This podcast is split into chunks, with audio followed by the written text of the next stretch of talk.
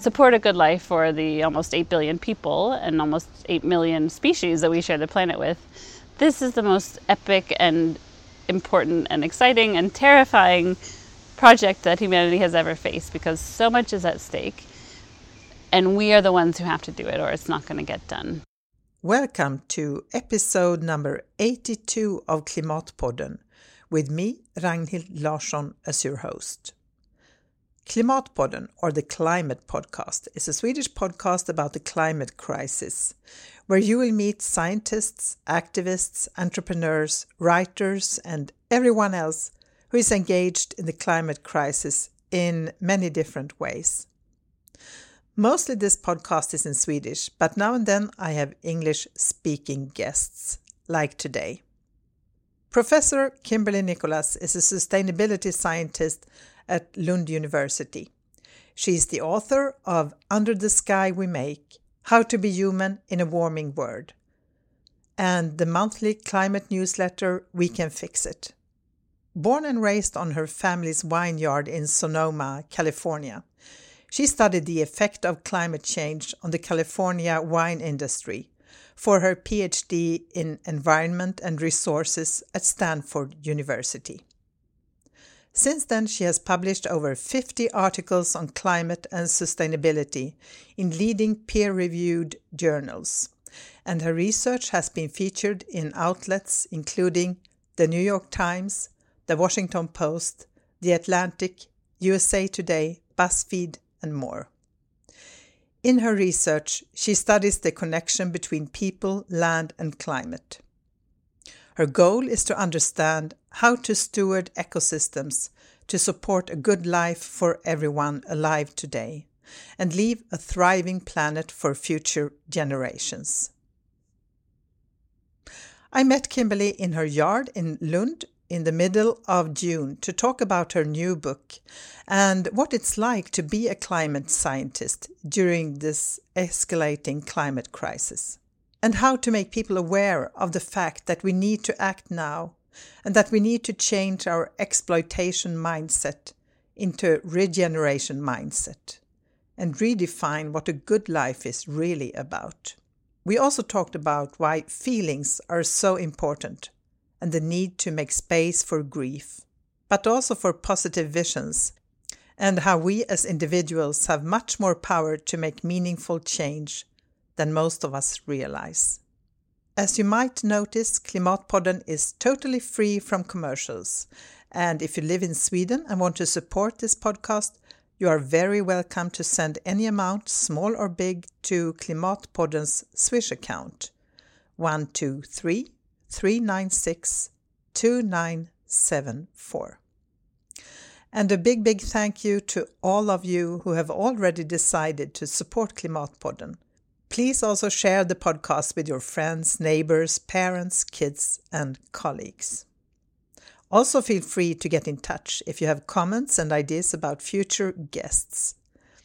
You find Klimatpodden everywhere where podcasts are hosted and at klimatpodden.se. And of course on Facebook and Twitter as well. But now it's about time to start this conversation with Kimberly Nicholas. Please enjoy. Welcome to Klimatpodden. Thank you so much. It's so nice to be here. Uh, who are you?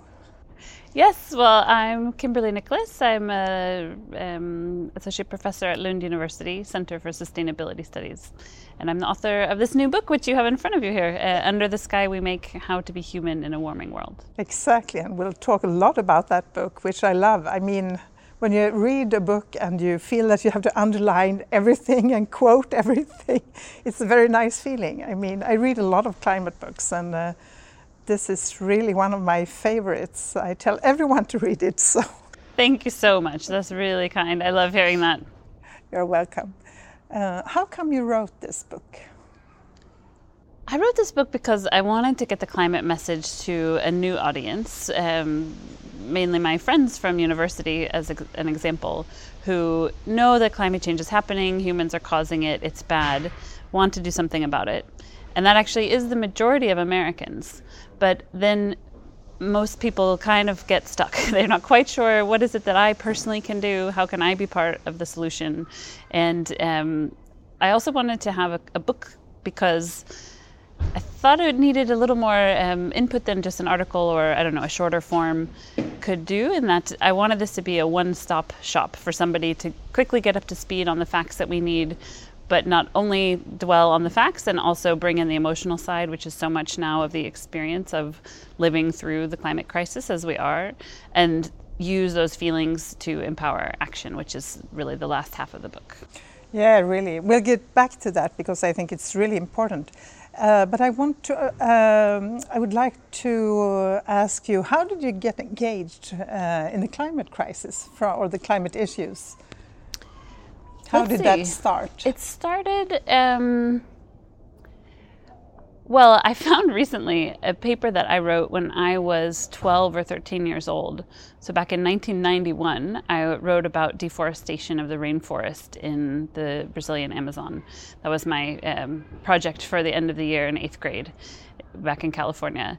And there I realized I did talk about um, the greenhouse effect and global warming is what I called it at the time. But, you know, I did say, oh, burning uh, deforestation and burning biomass contributes to greenhouse gases in the atmosphere. Those trap heat.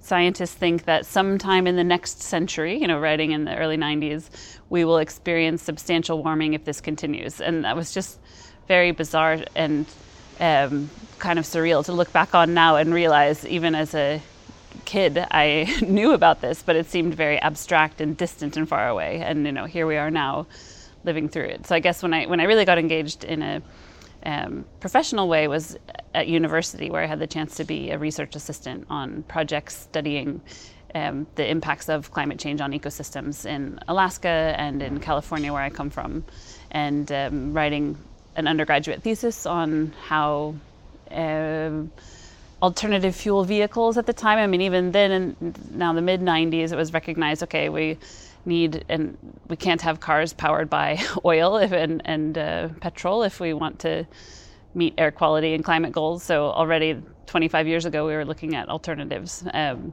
so it was a combination of being involved in research projects, having professors who inspired me, and an interest in nature and the environment that led me down this path, I guess. Yeah. And when did you realize the seriousness of uh, the climate of climate change?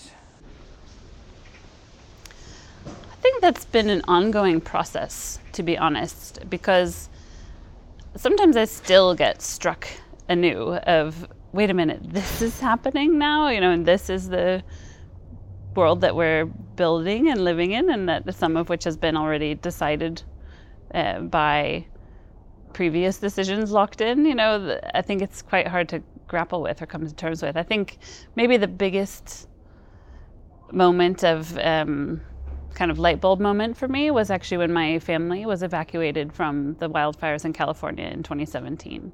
And that really brought it, I mean, as close as possible that the lives of people I love were being endangered by wildfires. And those are wildfires that have been made twice as big, uh, covering twice as much of an area, much more dangerous and catastrophic due to human caused climate change. So, you know, being on the phone with my sister as she was evacuating her house and just fearing for their lives, really, there was no longer, it wasn't possible to have this psychological distance to climate change as something happening somewhere else or sometime in the future or having these kind of abstract effects, but it really connected with, you know, everything that's most important to me. Do you feel that uh, the awareness of the climate crisis is uh, has grown in California because of uh, what has happened there with the fires, wildfires, and so on? Yes and no. I mean, it's still not talked about in the way that it needs to be, and there's still a big shortcoming in media stories, for example, writing about um, wildfires or now drought and failing to make the link between these ongoing um, disasters basically that are being amplified and, and exacerbated, made worse by climate change. That link isn't always clear. I mean, I do think people, for example, I gave a talk a few weeks ago to a group of wine growers in Napa. Um, so I went to high school in Napa, and I come from the town of Sonoma, which are both about an hour north of San Francisco. And it, the description there was okay, you know, wine growers are now really feeling like climate change is an existential threat. You know, it's not just about, oh, will it make subtle changes to the character of our wines and put us at a disadvantage relative to other regions, but is it going to be possible and safe for people to live here and grow food and wine here eh, now and in the future? I mean, that's more what's on the table. Um, but I, it's still, I was talking to some friends from school days the other day, and they said that people don't really they don't hear people talking about climate change in the context of the fires, for example, and um, that they feel this sense of like pre-fire dread is how people have described it. That now already in June, the fire danger is extreme, and you know the season is getting longer and longer and covering more and more of people's lives, and people are talking about fire season as a instead of harvest season. You know, it used to be that fall was harvest season when the grapes were ripe, and that was like one of my favorite times where um, there's this lovely smell in the air, and you see these grapes ripening on the vines, and the leaves are turning color. And you know, now that that isn't harvest season anymore; it's fire season. Is like the dominant experience of it, but it, it's still not really very many people, I think, who talk about it in the context of you know the climate drivers of this change, which maybe hasn't fully reached awareness. Hmm. So, what do you think is needed then uh, to make people more aware? I mean, if this doesn't uh, make people understand what's happening, what do we need? I mean, it's quite obvious that facts alone are not enough because then we would not be in the situation we are in right now. Yes. I guess my hope and my theory of change is linking facts, feelings, and actions. And one way of doing that is through values. So things that people already care about and are passionate about. I think if we can help um, connect the dots with how and why those are at stake in the climate crisis and the wider ecological crisis, that can help link facts to action because those facts alone don't just speak for themselves or you know automatically translate into better decisions or policies. We need a human process and a political process to do that. Mm. And your book is also uh, full of stories uh, from your own experience and so on, which I think is really uh, yeah, useful and necessary to move people. I mean, to make them realize what is happening, because especially here in Sweden, uh, uh, sitting here, I mean, you can't really see the climate crisis. You don't experience it so much. I mean, we had this hot summer of 2018 when you thought that, okay, now everyone will understand because it was like it never rained, which is quite unusual in Sweden. And a lot of farmers, of course, were affected. Yeah, it can't only be about personal experience, although that can be, you know, very eye opening, but it's also not, first of all, we don't have time to wait for everybody no, to have this, you know, perfect moment of uh, eye opening realization.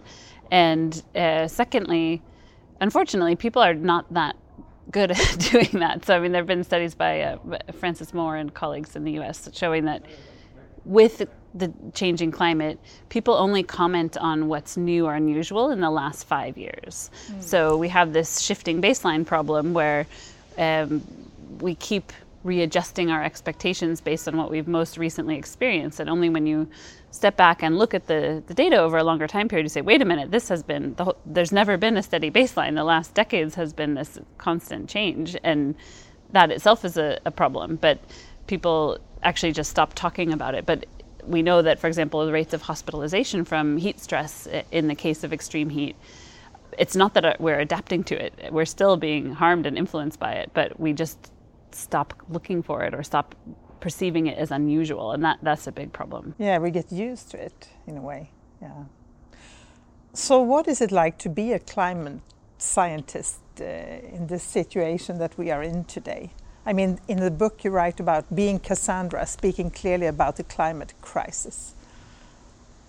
Well, it is really hard, I would have to say. I mean, it comes with a lot of privilege that I really appreciate. So the chance to be part of people's lives, I think so many people more and more now are having a wake up moment and wanting to learn more and get more involved and be part of helping to restore and stabilize the climate. And that is really positive and exciting.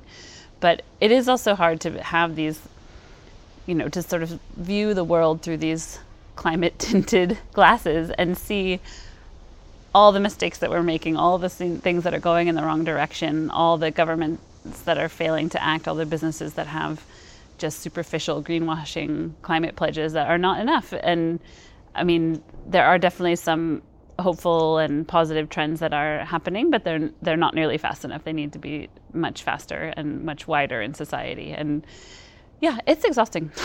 I gotta yeah, say. I can I can uh, understand that really.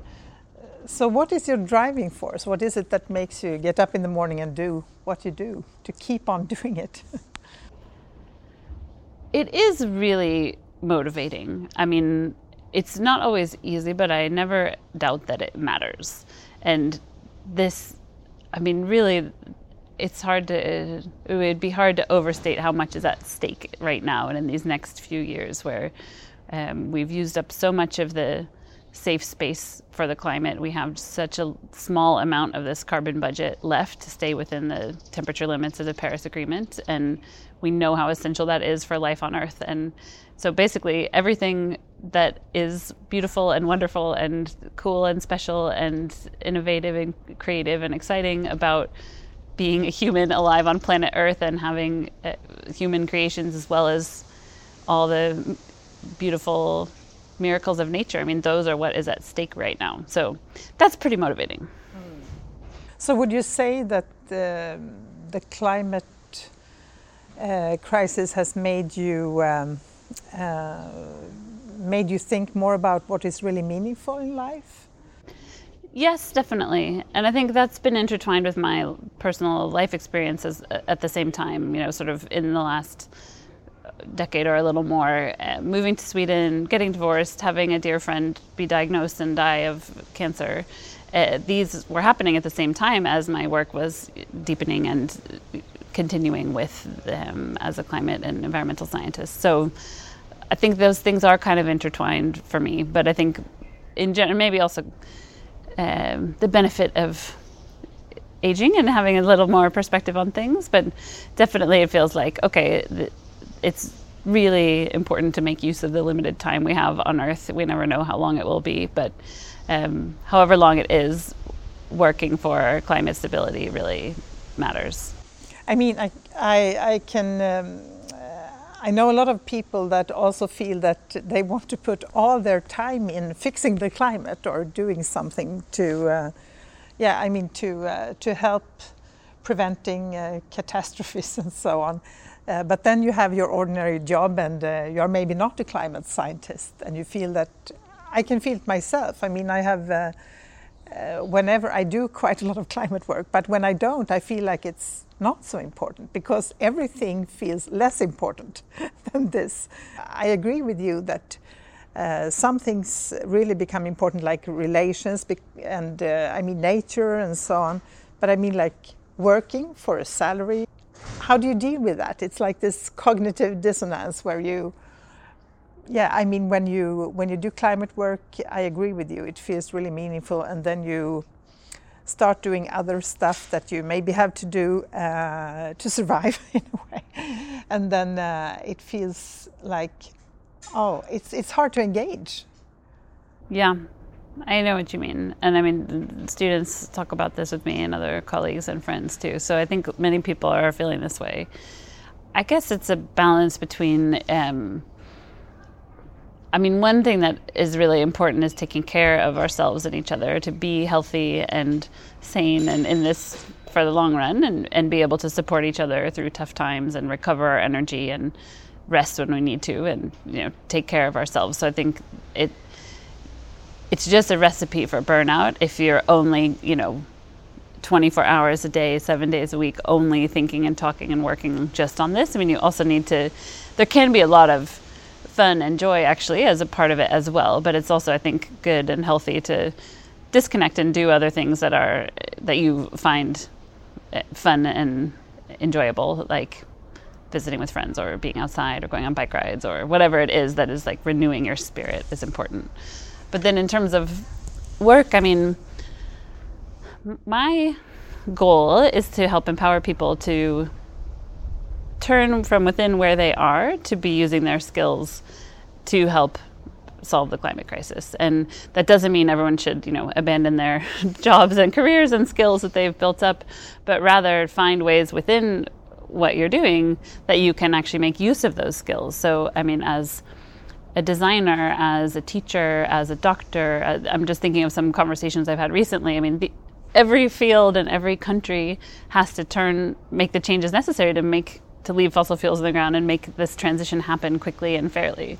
So it's not that we need everyone to drop everything and then run over to a completely new field, but to figure out, okay, how do we have healthcare and teaching and design and communication and all the fields that we have and need in a way that is promoting a safe climate. And so, I mean, that work can is really important and meaningful as well. Yeah, true. And we need a lot of talents. I mean, in transforming society. Definitely. Yeah. So, what do you do to um, to renew yourself, to get energized, and so on? Bike rides are a good one. I just biked out yesterday to um, 15 kilometers or something to visit a friend, uh, go for a walk with with her. Um, time in the garden. We have a little colony områd, uh, colony stuga, a few kilometers away. So growing a lot of veggies and uh, reading in the hammock and relaxing time with friends and family. Um, yeah, exercise, yoga, trying to eat healthy. I mean, all the like basics of like take care of the body and mind. And it's not that I'm perfect at those by any means, but, at least I have in mind like, yeah, I need to be aware of my sleep and get enough sleep so that I, you know, take care of myself and have enough energy and have a good mood and all these things hang together. So um, I used to do a lot of Lindy hopping. That's not been a pandemic friendly activity. so, what would you say is the role of a scientist today, a climate scientist? Uh, in the book, you talk about that uh, maybe scientists need to speak up more. Yes, I mean, this conversation we're having about how we can be useful using the skills that we have, I think that's a question that scientists are also wrestling with and actively discussing and, and um, trying to find the right balance for. And uh, I think that can look different for everyone because we all have different skills and interests. But in general, I think it is a big responsibility of those who have the most knowledge to help um, lead by example and also to be involved in um, making understandable and kind of being a voice for the science because it really doesn't speak only for itself. You have to put it in a context and um, speak about it in a way that touches people. So there are many ways to do that, but I do think scientists have a role to do that. And you can write a book like you did. it's one possibility. yeah.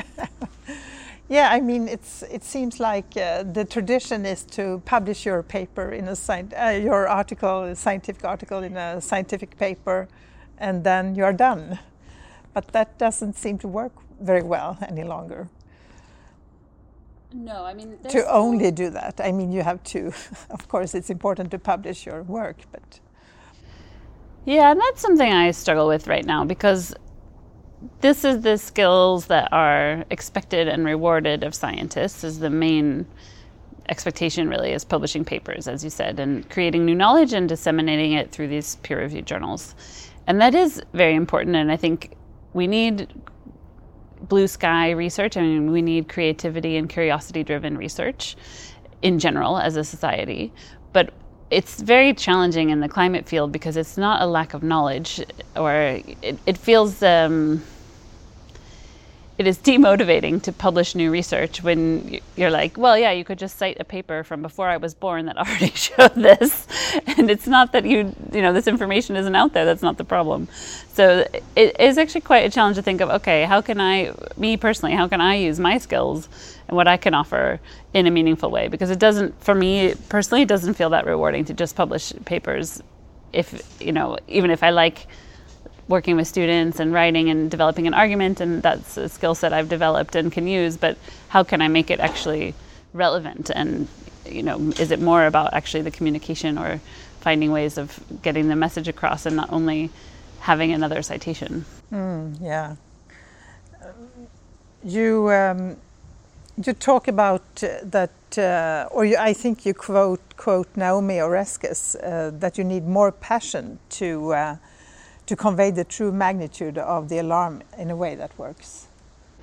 Yeah, that's something I'm working on. I mean, it definitely goes against decades of training, so I'm still working on it. But I do believe that that's true, and it really stuck with me when she said that because scientists are really trained to be extremely cautious and focus on uncertainty rather than on what is clearly established because if you can solve one tiny piece of uncertainty, that's where you actually push the frontier of, knowledge and contribute to new knowledge, which is an important part of being a scientist. But it's also important to understand and, and convey, you know, what is established and what is known. And, you know, for example, as I summarize it, it's warming, it's us, we're sure, it's bad, we can fix it that's what the science says. That's a summary of like the IPCC, the UN climate panel, and thousands of peer reviewed studies. And everyone should feel confident in conveying that. And we know from research that the public needs to know that in order to both be willing, more willing to change their own behavior and to support ambitious climate policies. So the public needs to know that in order to be willing to change their own behavior and to support ambitious climate policies. But that knowledge, you know, many people don't feel like, oh, well, I'm, I'm an ice core expert or I'm a, um, you know, I study this one particular phenomenon as part of my research. So this big picture isn't really my domain as a scientist. But I think we should feel more empowered to speak more broadly for what is actually established and not new in our field, but is still not really common knowledge to the public. Like that's a valuable role to play as an um, interpreter. But I guess the the passion part maybe comes more down to stories probably and in um, being able to tell our own stories of how and why we got into this work and what it's like and why it matters to us.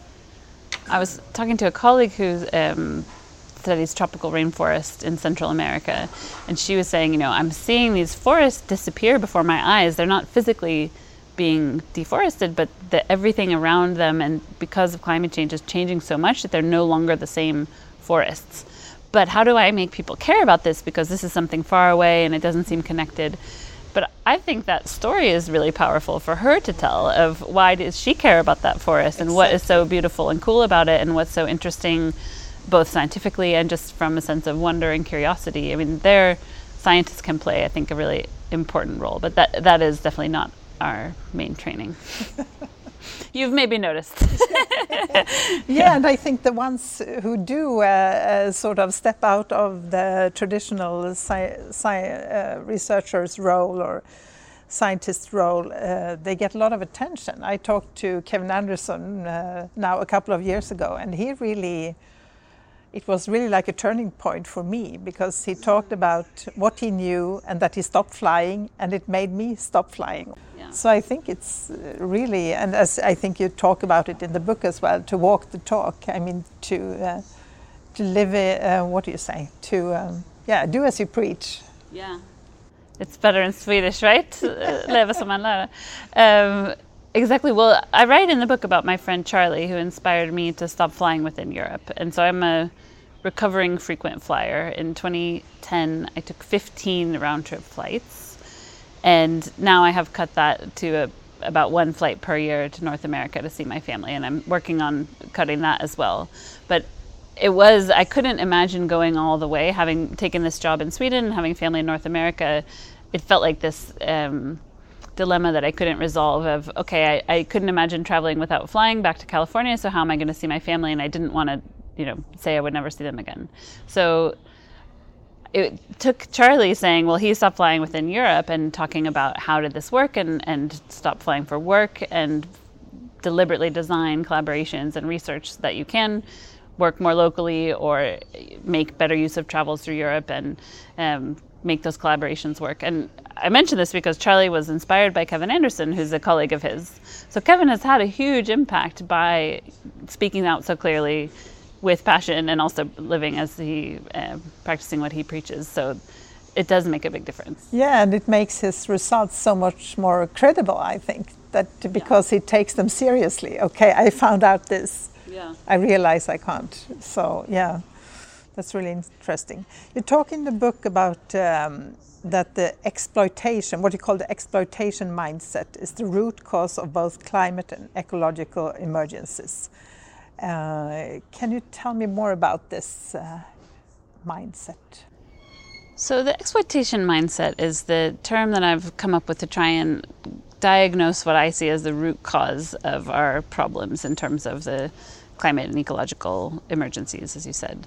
And I see it consisting of this mistaken idea that some people are superior to other people and that people in general are in a hierarchy or a dominating nature. And to me, this is um, explaining why we have the, the problems that we do. And what I'm proposing instead is what I call the regeneration mindset. So that would be getting to um, a place where we actually focus on the well being and um, health and thriving of both people and nature, that we center that and put that first. Secondly, that we get to the root cause of problems instead of just addressing their symptoms. So we're trying to see from a system perspective what problems are, where they come from, and how we can best address them. And thirdly, that we focus on increasing resilience, on supporting and increasing capacity, both of ecosystems, of nature, of humans, of communities to adapt and even to thrive through change and be able to get through tough times together. Mm. So, how will this uh, change? Uh, how will it happen? yeah, big Easy question. Yeah, big question. I mean, this was kind of the underlying motivation of my book, actually, because inspired by work by Donella Meadows, among others, who propose that mindsets and paradigms are actually the deepest level of transformation. That you know, climate change is caused by emissions of greenhouse gases, and we need to stop all of those so that we can actually stabilize the climate.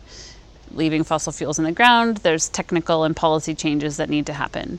But to really get to the root of problems, we have to actually look at the systems that created these systems of exploitation and resource extraction and domination in the first place. And my view is that actually many people already have or share the core values that are part of the regeneration mindset and that part of what I'm hoping to help inspire is having giving people the space to examine their values and how they do or don't align with the current system and incentives and hopefully some will then feel yes you know this would be a better world if we actually did these things. And it gives us some courage and energy to work for this transformation. Yeah it sounds uh, reasonable. In what ways uh, do you say that we need to redefine what a good life looks like? Well when i talk about redefining a good life i'm really talking about what we aspire towards in terms of um, what we view as giving status and what we think of as cool and exciting. And I'm advocating that that become, instead of being um, high carbon choices being viewed as uh, what it takes to lead a good life, that we look at the low carbon high life. So, how can we have a life of meaning and purpose and fun and adventure uh, with a dramatically lower um, impact on the environment. And for those of us like me who are in this top 10% of consumers who cause almost half of total household climate pollution, that means we have to consume a lot less. And so, some really concrete examples, for example, would be um, that it would no longer be seen as cool or desirable to post a picture from a tropical beach where you've gone for a, a short vacation and you know flown for the weekend or a, a week or whatever um, realizing, oh, that's my whole maybe annual or several people's annual sustainable climate budget.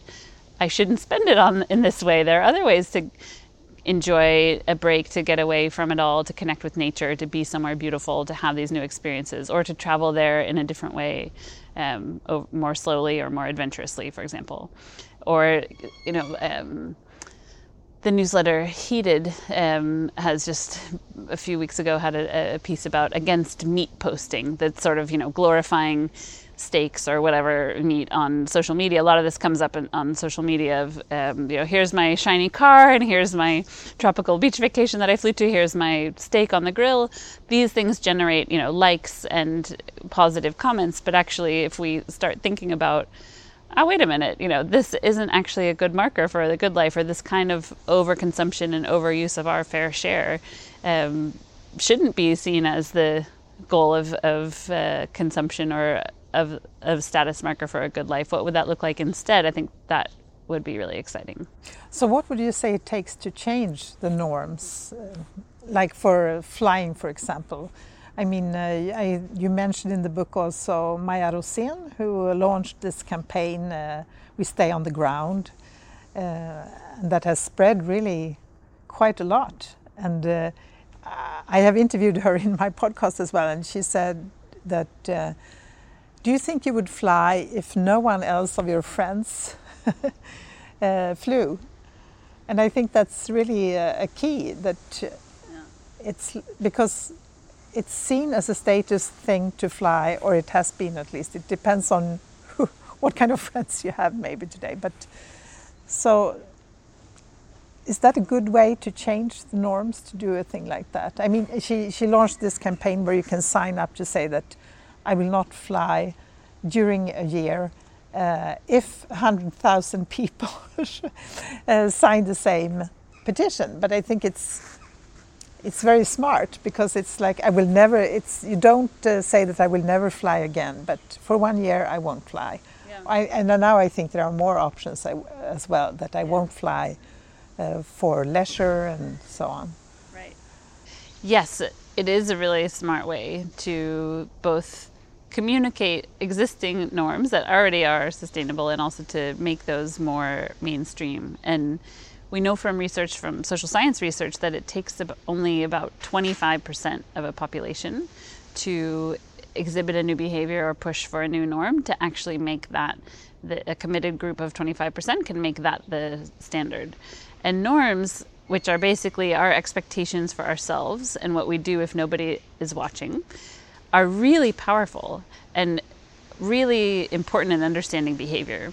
So there's a lot of focus on attitude, and you often hear about um, survey research, for example, that focuses on attitude.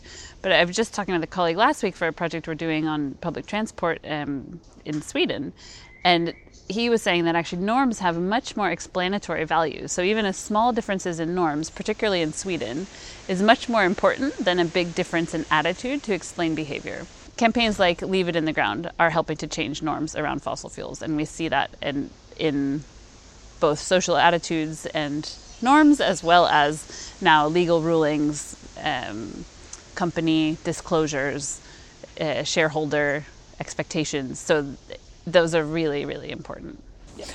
In your book, you write a lot about feelings and how important they are, and that we need to confront the fact that some of our world will not survive and grieve its loss. Why is that so important? I guess it was trained to always kind of present future projections as this, you know, oh, everything is so positive and possible, and all we have to do is make the right choices and push the right buttons in society, whatever that means, and you know, we can still have everything and have our cake and eat it too. And that's just not true anymore. And I mean, we see that with the loss of California snowpack, which is something, you know, this year is at 0% of average. And the water in California for 35 million people basically comes from snow that's stored in the mountains and then released over time. And that snow is not there this year. So there is not going to be enough water. And that's something that we predicted and projected in the first study that I was a part of that was published in 2004 up to a 90 or more percent loss of snowpack under climate change. And at the time, it just felt like impossible to imagine that, that that could really, you know, a, a system could really disintegrate and, and fall apart and not be there anymore. And I've had that result a few times in looking at um, counseling a student who saw a projected almost total loss of seagrasses, or work we did at, on wheat yields in Australia when you see something like 90% loss, it's just impossible, it feels impossible to grapple with it. But we're starting to see those results in the real world or signs of them in instances of them. And I think, I mean, that can really inspire urgency in how we respond, but also we have to give space to, you know, we've, we are losing some battles or some battles have been lost. There's still so much left to fight for and that is possible and worth saving but we have we're not going to be able to save everything we love and that is really sad mm. so we had to uh, pause and stop and think about that as well yeah i think to make space for it to not only have i mean we need energy and positivity as well. But sometimes there can be this toxic positivity, or I call it, you know, the hope police, who kind of inflict this idea that, oh, we should only and must only talk about all the wonderful things that can be. And yes, we need those positive visions, and it's very important to create them. But we also have to acknowledge, oh, we're really in a big hole right now, and there is suffering and loss that didn't have to happen, that has already happened or is underway, and that is really sad. And I think going through those experiences, I mean, sadness serves a function. It's telling us something I care about has been lost or harmed. And if you don't listen to those signals, I mean, those signals have really important information for what is it that I care about and what should I be focused on and devoting my time to and protecting and strengthening. Hmm. So that you use your time in the in a good way, in a meaningful way. Yeah, and I think also in sort of building up your capacity to tolerate difficult or uncomfortable information and emotions, which is a key skill for, you know, living in the time that we do. Being able to tolerate uncertainty, not knowing for sure if our actions are going to add up fast enough, if we're going to get to the outcome that we want, um, but having the courage to do it anyway, not being able to make perfect predictions about the future, having some difficult experiences along the way, but that doesn't mean that we have to give up or stop. You know, so being able, basically, I realize that avoiding is um, not a helpful response when you have a real problem, and the only way out is through whatever uncomfortable feelings are between you and what's next. Yeah, you uh, you come up with this in the book. This is these five stages of radical climate acceptance: ignorance, avoidance, doom, all the fields and purpose. And uh, could you explain these stages a bit more? Sure. So, this is a, a framework for thinking about how to come to terms with uh, the knowledge of the climate crisis and then actually take that knowledge and turn it into action in your own life. So, we all start out in ignorance because we have to learn from somewhere. Avoidance can be a place where people really get stuck because it feels eventually, to get past avoidance, it has to become less uncomfortable to face uncomfortable facts and feelings than it is to ignore them. And I think cognitive dissonance plays a big role in that and kind of having these moments of wait a minute, you know, I'm living my life one way, but I know that you know, these urgent mounting crises are happening and I need to make some kind of connection between the two. I think doom is a, a common response and a stage. And I guess one point I wanted to make is that it is a stage, it's not the end. Um, it is understandable to have feelings of overwhelm and worries about giving up because the problem is really big and serious and has gone on for far too long. But the way to cope with that, I'm arguing, is by acknowledging and welcoming in, even, and giving some space to all these feelings, whether it's grief or anger or creativity or joy or solidarity, that those feelings are the path to identifying what really matters to us and putting those values into action. And that's when we can find purpose in the work that we're doing. Hmm. And what stage are you yourself at right now?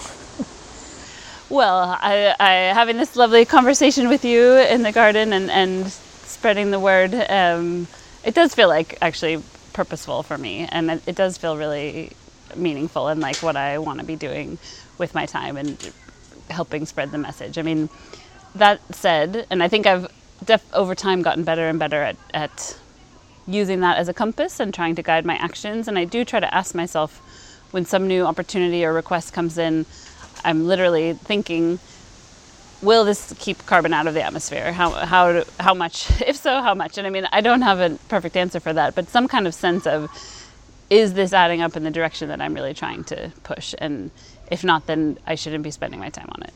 Um, but that said, I mean, it's not like, unfortunately, you get to the mountaintop of purpose and then just rest there in wisdom forever. I mean, it's a practice that I'm cultivating and working on every day and struggling with. And um, just like all the other healthy habits of, you know, exercise and sleep and food. It's not like you tick a box once and then you're just like, great, I have that done. It's like, oh, I have to actually maintain these healthy habits and keep it up every day and, you know, of course, make mistakes or things don't work out and then get up the next day and try again. So, um, I think I do spend the most time in purpose, but I definitely revisit all of the other stages. Not ignorance, I guess.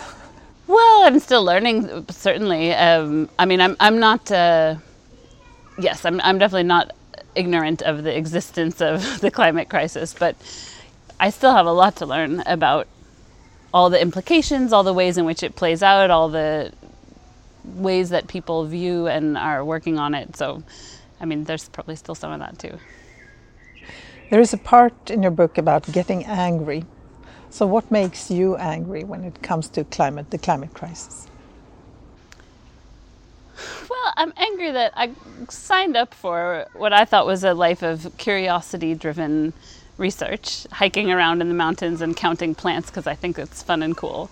And um, instead, I'm playing this, this uncomfortable role in sounding the alarm for a crisis that's been building over decades. I mean, since before I was born. In 1965, this catastrophic warning from the fossil fuel industry, from the president of the American Petroleum Institute, that burning fossil fuels would cause catastrophic damage. And, you know, the fact that we have since then policies and incentives and everything has led to massive expansion of extracting and burning fossil fuels. And so I'm angry that it feels like there's this organized, powerful lobby that doesn't want to hear the truth and actually wants to suppress and cast doubt on the truth, and that includes scientists ourselves at times.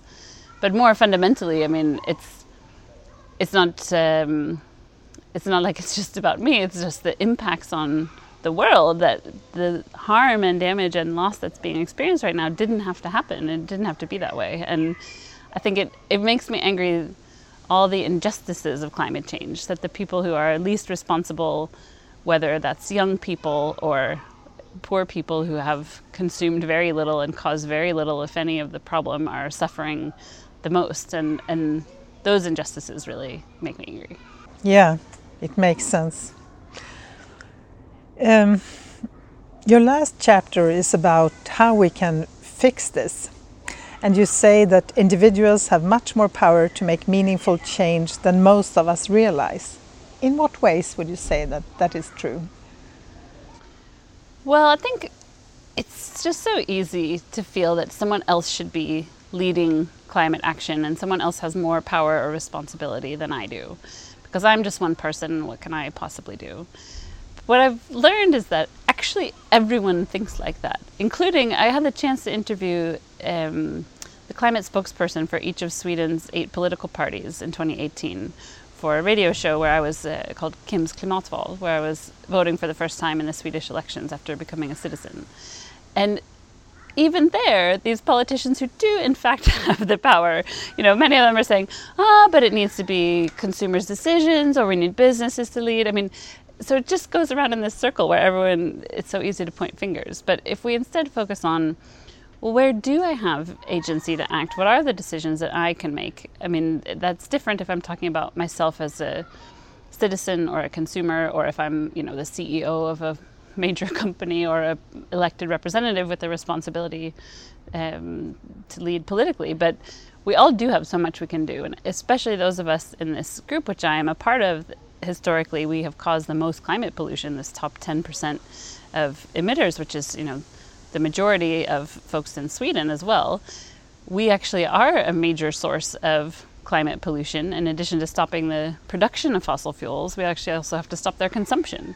And when we have this big overconsumption by a small group from the biggest source is transportation, so flying and driving, this, this small group does a huge majority of that.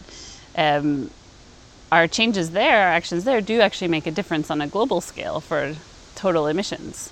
And then when we look at the bigger systems that we're a part of, whether that's communities, neighborhoods, as an employee, as a citizen, in part of organizations or activist groups, there we can really make a big difference on systems of politics and power and incentives and culture.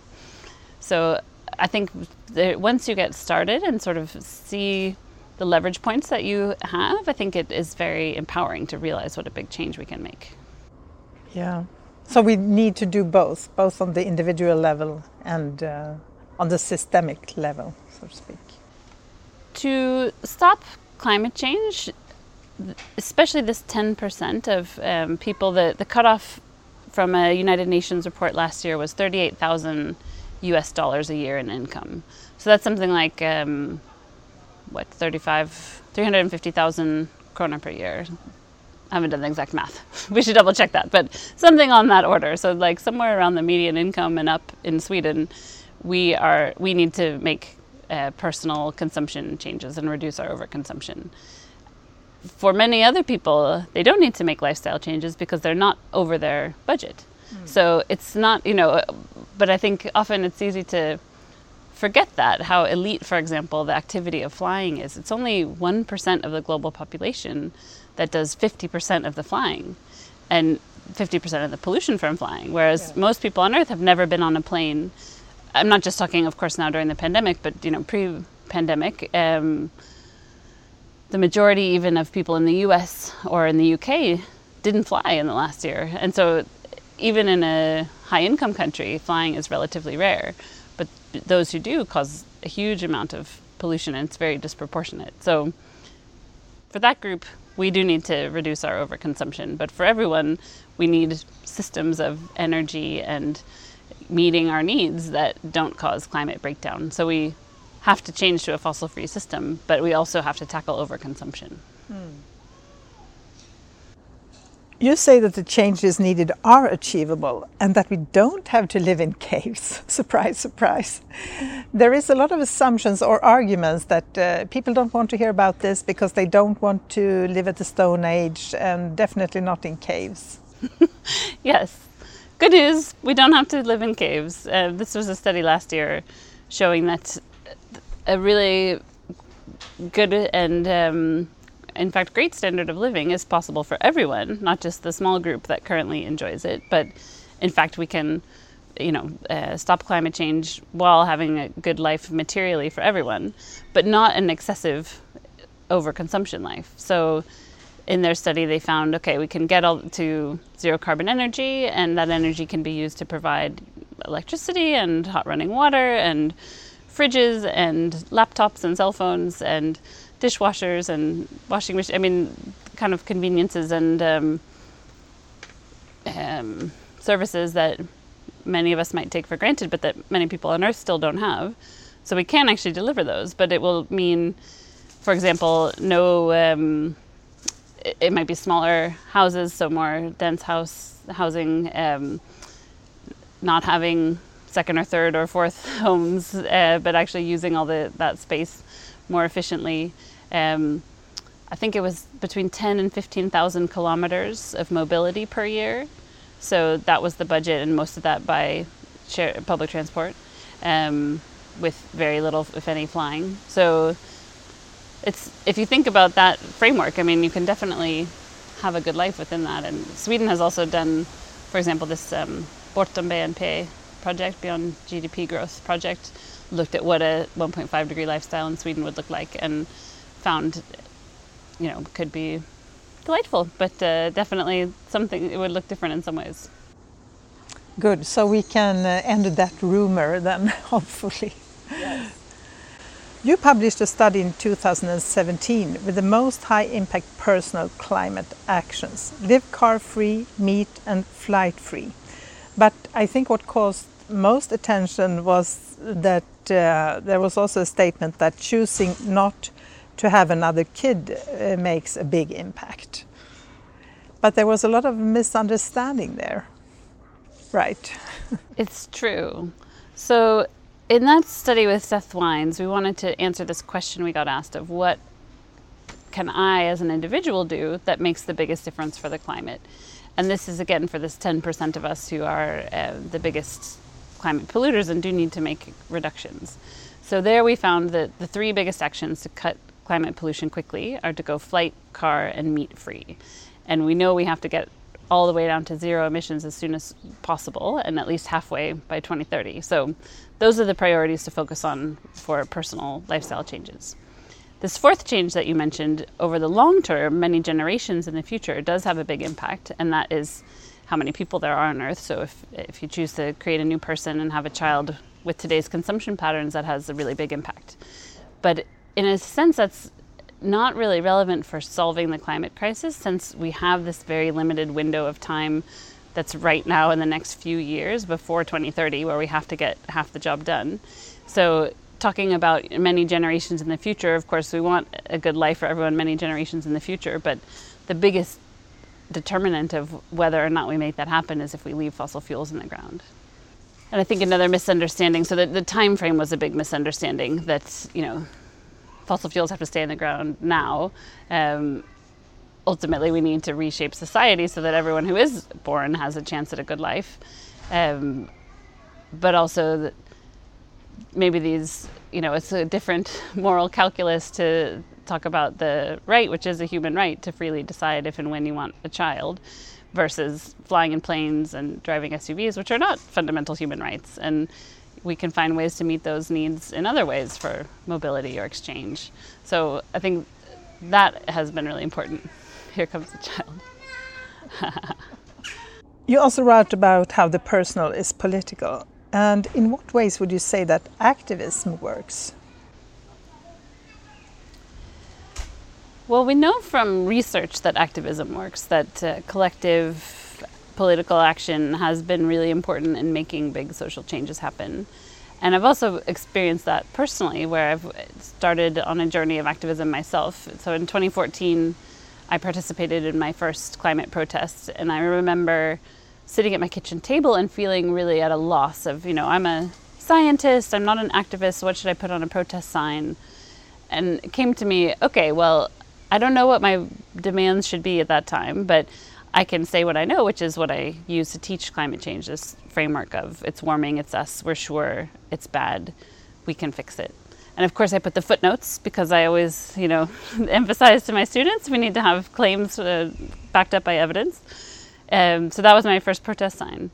And from there, I saw, I mean, many ways in which activism works, both building capacity and community in a group of people who can brainstorm and help each other and come up with bigger actions. And also moving the needle both putting pressure on politicians to live up to what's necessary in bold climate policies making that issue visible and also shifting the debate and the dialogue on hearts and minds on you know this is a top line issue this should be in every discussion and every debate we should be centering people and nature and focusing on climate and solving that problem um, alongside other critical problems because we can't put it off and still have a chance to fix it.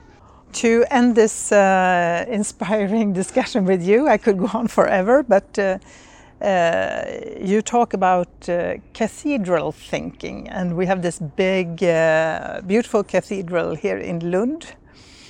Uh, so, what is cathedral thinking? Cathedral thinking is realizing that this project of building a thriving and stable living world that can support and continue to um, allow us to have a good life and support a good life for the almost 8 billion people and almost 8 million species that we share the planet with. This is the most epic and important and exciting and terrifying project that humanity has ever faced because so much is at stake and we are the ones who have to do it or it's not going to get done because we just have this narrow window. So nonetheless we might not see the daily benefits of our actions adding up and it, it might we might never know if what we personally do actually makes the critical difference or not and maybe our biggest impact is in inspiring someone else who we never meet for example. So i think cathedral thinking is meant to evoke this you know here is this incredible project that is worth our time and dedication and we will never even know the names of many of the others who are working towards the same goal. We won't meet them all. We won't necessarily know for sure what impact our actions have. But when we are building this cathedral and laying these stones and putting down the foundation, this project is going to go on for generations, but it can't happen without us. And we can literally be the critical difference that makes what is necessary possible. So we should keep doing the work. Thank you so much uh, for letting me sitting here together with you and have this talk. And uh, I recommend everyone to read your book, of course. Thank you. Thank you so much.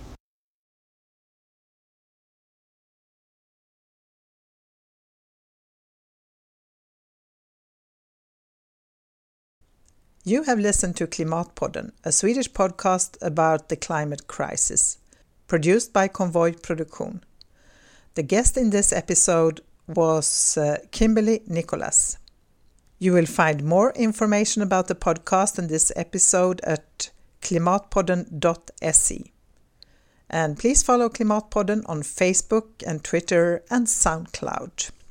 And if you want to support uh, the podcast and live in uh, Sweden, uh, you are very welcome to send any amount, small or big, to Klimatpodden's Swish account 123 396 2974.